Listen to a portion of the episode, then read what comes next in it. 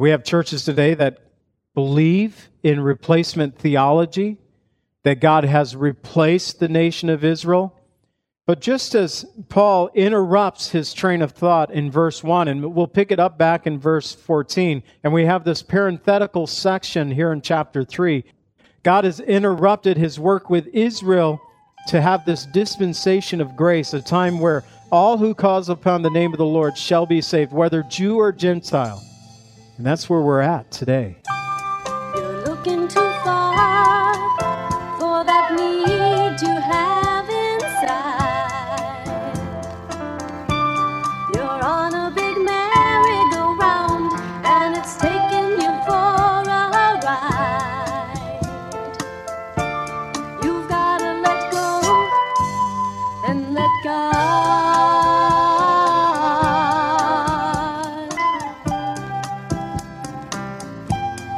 Welcome to the Cleansing Word. We invite you to stay with us as Pastor John Pinnell of Calvary Chapel Lake Villa takes us through a verse by verse study from God's Word. Each Monday through Friday, we'll be airing messages to encourage you in your faith that you might grow in the knowledge of our Lord and Savior, Jesus Christ. I hope that you enjoy this broadcast, and I'll return at the close of this teaching to give you more information about our church and how you can obtain a copy of this message. Now, here's Pastor John with today's message from God's Word.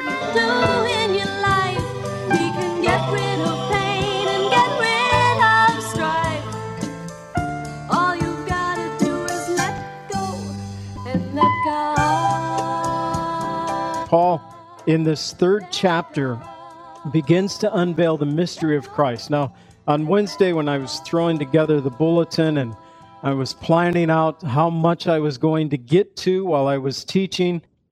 Part of me just says I want to spend only two weeks in the third chapter of Ephesians, and then we're moving on. And by the time uh, I was studying Friday, I realized we're going to spend three weeks in the book of Ephesians, and then we're moving on. And by the time we're over, it might be four weeks. But, you know, we're going to get through this. Well, this week and next week, we're going to be talking about the mystery of Christ. And the whole beginning of Ephesus, chapters 1 through 3, is just talking about these heavenly revelations that the Lord has set aside for those of us who have believed. We get to chapter 4, there's going to be a transition. And from 4 to 6, we're going to learn how we should live as believers, how we're going to take the operation of the Holy Spirit and apply it into our life. But before Paul wrote the how to's, he wanted us to know just where we sit as far as our place and our position in Christ Jesus. We are in a glorious place. There's no reason to be glum. There's no reason to be, oh no, we'll never make it. Because even if this flesh doesn't make it, as Job said, in my flesh my eyes will see the Lord. He talks about his death, but then he says, in his flesh, my eyes will see the Lord. He's talking about that life that is to come through Christ Jesus. It's the hope and glory, which we'll read a verse of scripture that refers to that today. And so he begins to talk about the mystery in verses 2 through 13. Uh, we'll uncover this mystery over the next two weeks. Today we're going to look at the mystery of Christ from verses 1 through 7. Now, a mystery is is simply, well, I think of a mystery. I think of a maybe a good book, a movie, a TV show. You know, you want a good crime drama where you can't figure out. I hate it when I can figure out the ending of the movie and figure out who was the guilty person, who was the well, if it was a thief, who was the thief, or if it was a, murderer who actually did the killing and you know, I like to be surprised. I like at the end of a movie, a good movie to me is one where I didn't see that coming. You know, it was a mystery and they held it all the way through. And we think of a mystery, we think of something that is mysterious to us. We don't quite understand it. And there are some mysteries that are in this world for real. There are some that have been written to us. But when we come to Scripture, the Bible describes a mystery an entirely different thing than what I imagine a mystery as far as Scripture is concerned, a mystery, according to the Word of God, is a truth that is beyond human comprehension, but has now been revealed by the power of God through us. So it's something that had been hidden with God, and it doesn't matter how much study you can make. I had a phone call last year from someone who was telling me about their pastor who had uncovered this mystery and had studied and in California and been given open key to the library. And well the mystery that he has uncovered it goes entirely against the word of God that we know has been revealed to us. And so it's a mystery that's a big question mark for me that what are you talking about? But a mystery according to the word of God something that has been hidden with God and it could be hidden from since time began but now has been revealed and given to us. We never find the word mystery in the Old Testament. It's only been found in the New Testament. It's been found 27 times in the New Testament, either as mystery or mysteries. Jesus used the word three times. We read about it in Matthew's Gospel 13 11, Mark's Gospel chapter 4 11, Luke's Gospel chapter 8 10. I'll read that one in a moment. It's a time when Jesus switched his teaching style and began to teach by parables because the people that he had been teaching suddenly they don't believe and so he begins to hide or to shadow the truths and the uh, apostles and the disciples asked jesus what's going on what's the switch and jesus responded in luke 8.10 he says to you it has been given to know the mysteries of the kingdom of god but to the rest it is given in parables and so God said, I'm going to teach differently now when I'm in public. I'm going to teach in parables, but I'm going to let you know the mysteries of the kingdom of God. In Matthew and Mark's gospel, it says the mystery of the kingdom of God. But Jesus, referring to an unveiling, I'm going to let you guys in on this, this mystery. So, 27 times, three times used by Christ in the Gospels, one time used by Christ in the book of Revelation. It's found two other times that word in the book of Revelation, but 22 times Paul uses the word mystery or mysteries in Scripture. And, and there's this unveiling, and, and he even gives us some definition about the word mystery. In Romans 16 25 and 26, he says, Now to him who is able to establish you according to my gospel, the preaching of Jesus Christ, according to the revelation of the mystery kept in secret since the world began. So, how long has this mystery been kept in secret? Well, since the world began, but now, verse 26, has been made manifest and by the prophetic scriptures made known to all nations according to the commandment of the everlasting God for the obedience to faith. Now, this mystery has been unveiled, but he still hasn't told us what the mystery is. He's just telling us that it's been kept in secret since the world began. 1 Corinthians 2 7, Paul says, But we speak the wisdom of God in a mystery, the hidden wisdom which God ordained before the ages of our glory.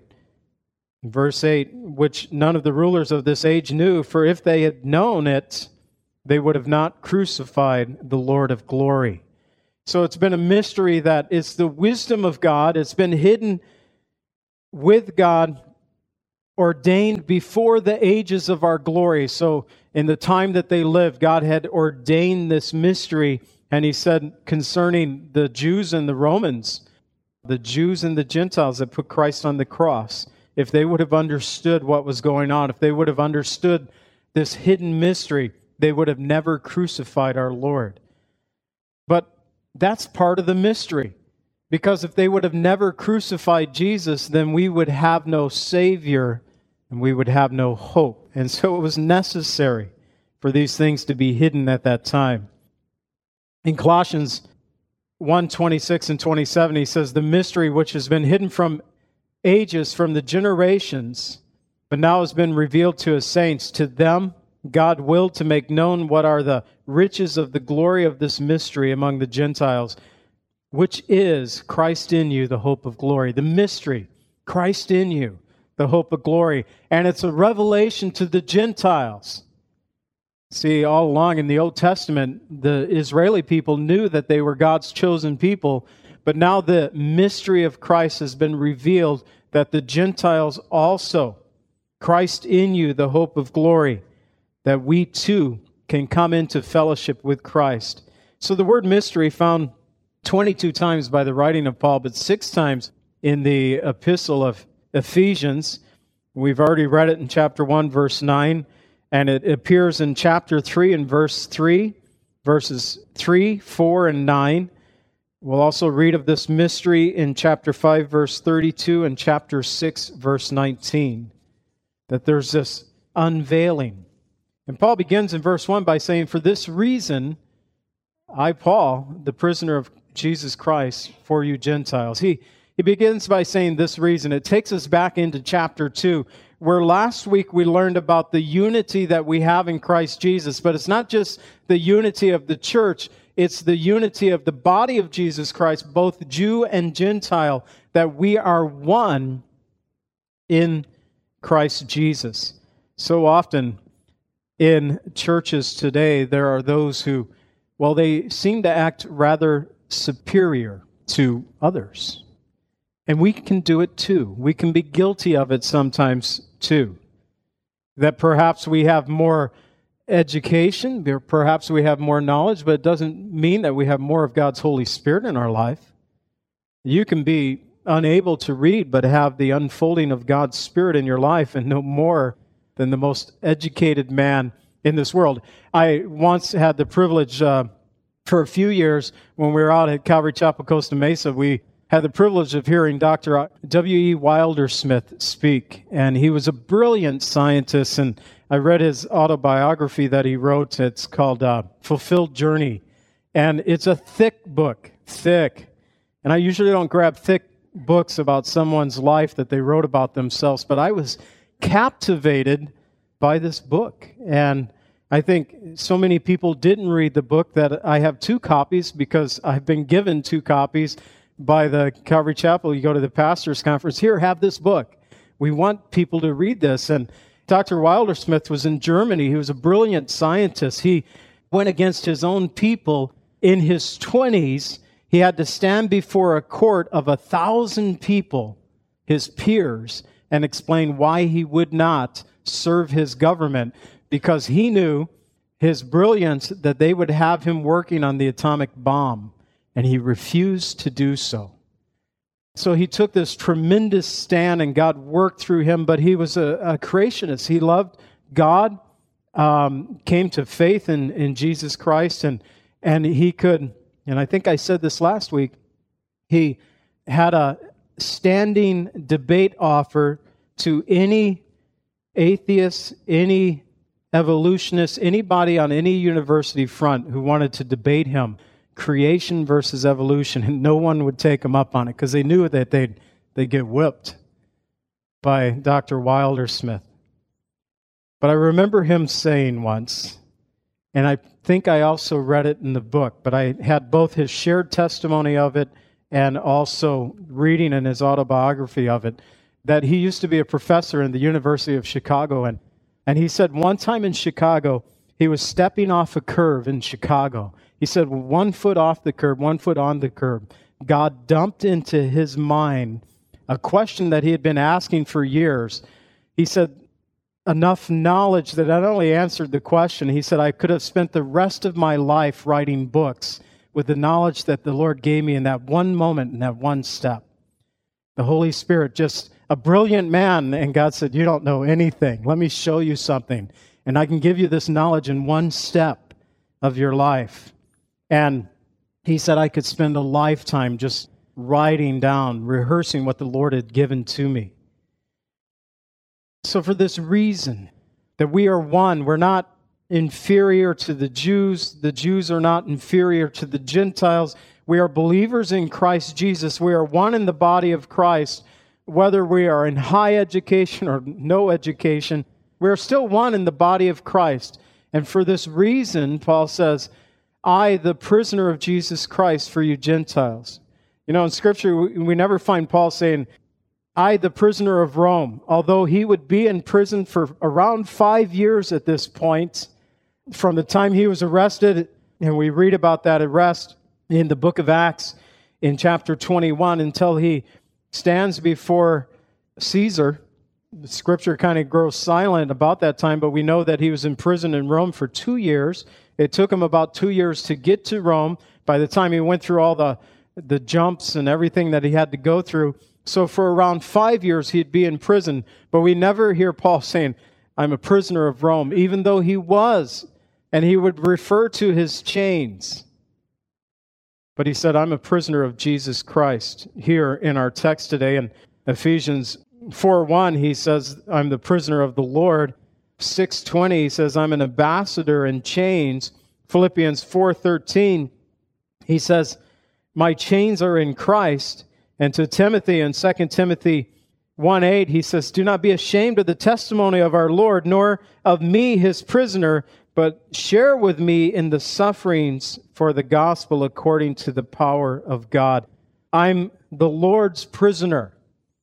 And I think Paul just realized what God had saved him from. I think Paul realized that God had taken a man who was, he said in his own testimony, I was trying to destroy the church. And God redeemed him. And from then on, he says, I'm a prisoner of the Lord Jesus Christ. I can't help but proclaim, I can't help but teach, I can't help but preach the mystery of Christ to the Gentiles and to the Jews. He always felt called first to the Jews, but we know that his ministry was that of the Gentiles, of ministering to the Gentiles, unveiling this mystery to them. So, Paul, in a very desperate place, in a very bad place, he would pray and ask the church to, that he could be released, that he could come out of prison. But he also prayed at one point to the church in Colossae, in Colossians 4 3, he says, Pray also for us that God would open to us a door for the word to speak the mystery of Christ, for which I am also in chains. He was in chains, but he said, It didn't close the door on me. Let the Lord open doors of ministry. And, and in Romans, he tells us that many of those in Caesar's own household, because he was in prison for two years in Rome, a lot of the prison guards and a lot of Caesar's own household, his servants and such, came to faith in Jesus Christ right underneath Caesar's nose. Now, at the end of verse 1, there's a hyphen. Now, the hyphen will take us all the way to verse 13. It's a parenthetical section, it's parentheses being put around this section. Verses 2 through 13. We'll look at verses 2 through 7 today, but it's talking about this mystery, the mystery of Christ, and the mystery of the fellowship that we have in Christ Jesus. We'll look at the mystery of the fellowship next week, but this mystery, he begins, and we know that this is a parenthetical section because he says, for this reason in verse 1, and then in verse 14, he comes back to it. For this reason, one of the reasons I wanted to hold off verses 14 through 21 is that this is the second prayer that Paul prays for the church of Ephesus and prays for us. And it's a beautiful prayer for us to look at in a couple of weeks. This prayer that Paul prayed to the church for us. But this mystery, he wants to just tell us about this mystery.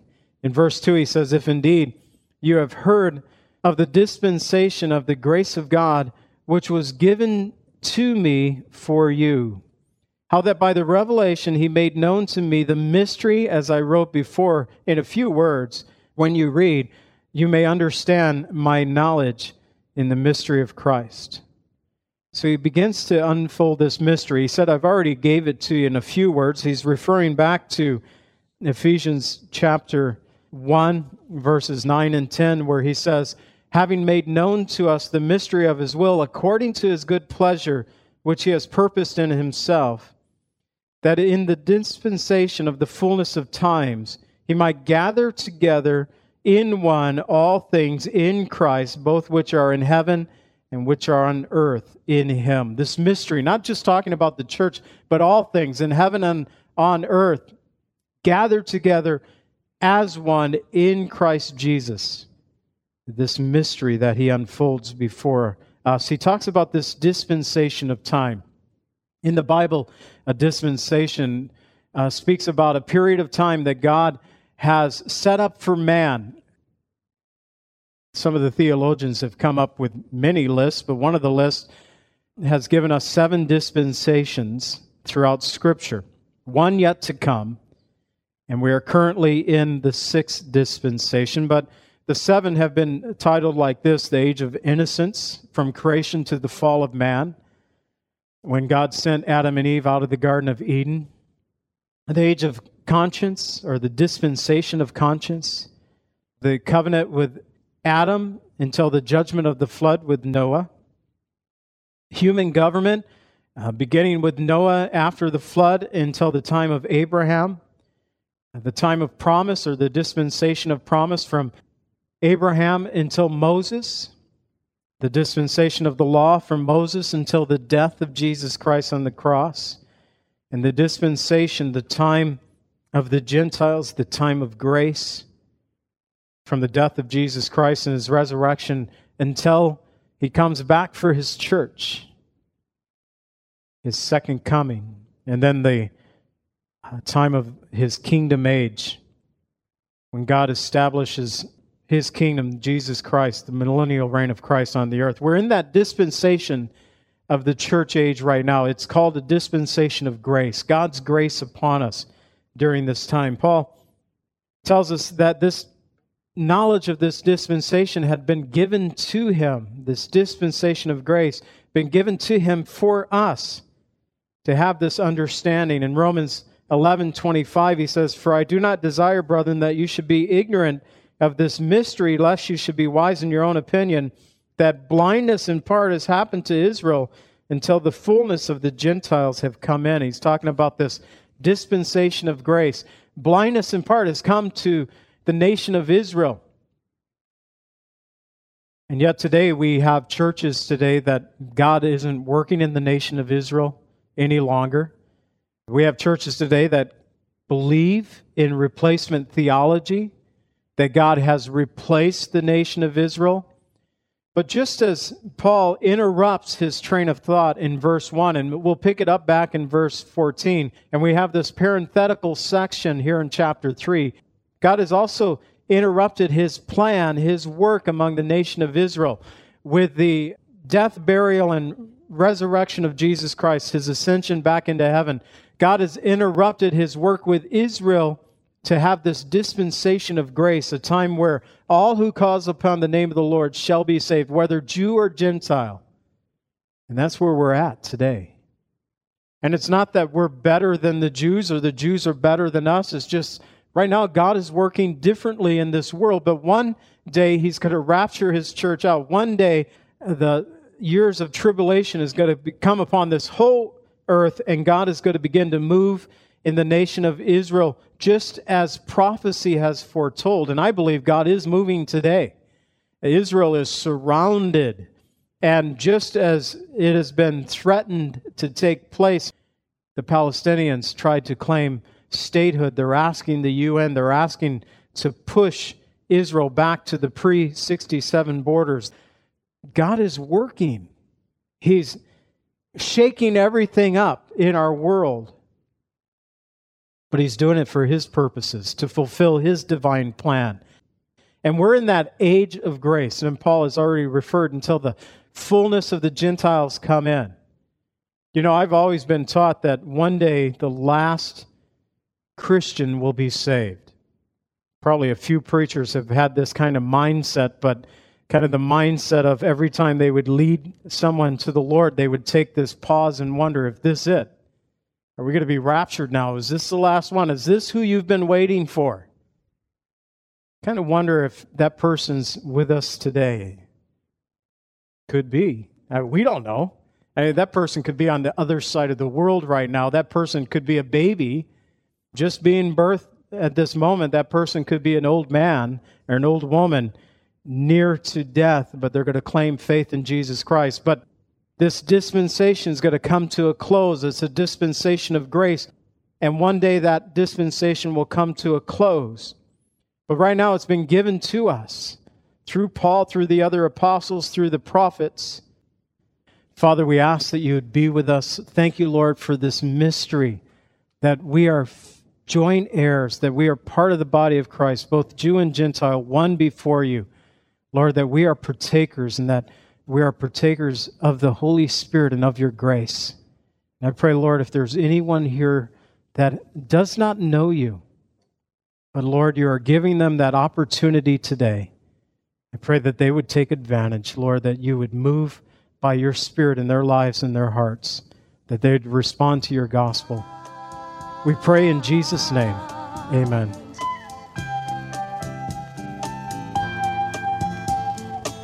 Calvary Chapel is a fellowship of believers in the Lordship of Jesus Christ. Our greatest desire is to know Christ and to be conformed into his image by the power of his Holy Spirit. If you would like more information about Calvary Chapel, or if you would like a copy of today's message, please contact us at 847 265 0646. That's 847 265 0646. Thank you so much for joining us today, and may the Lord richly bless you as you worship Him today.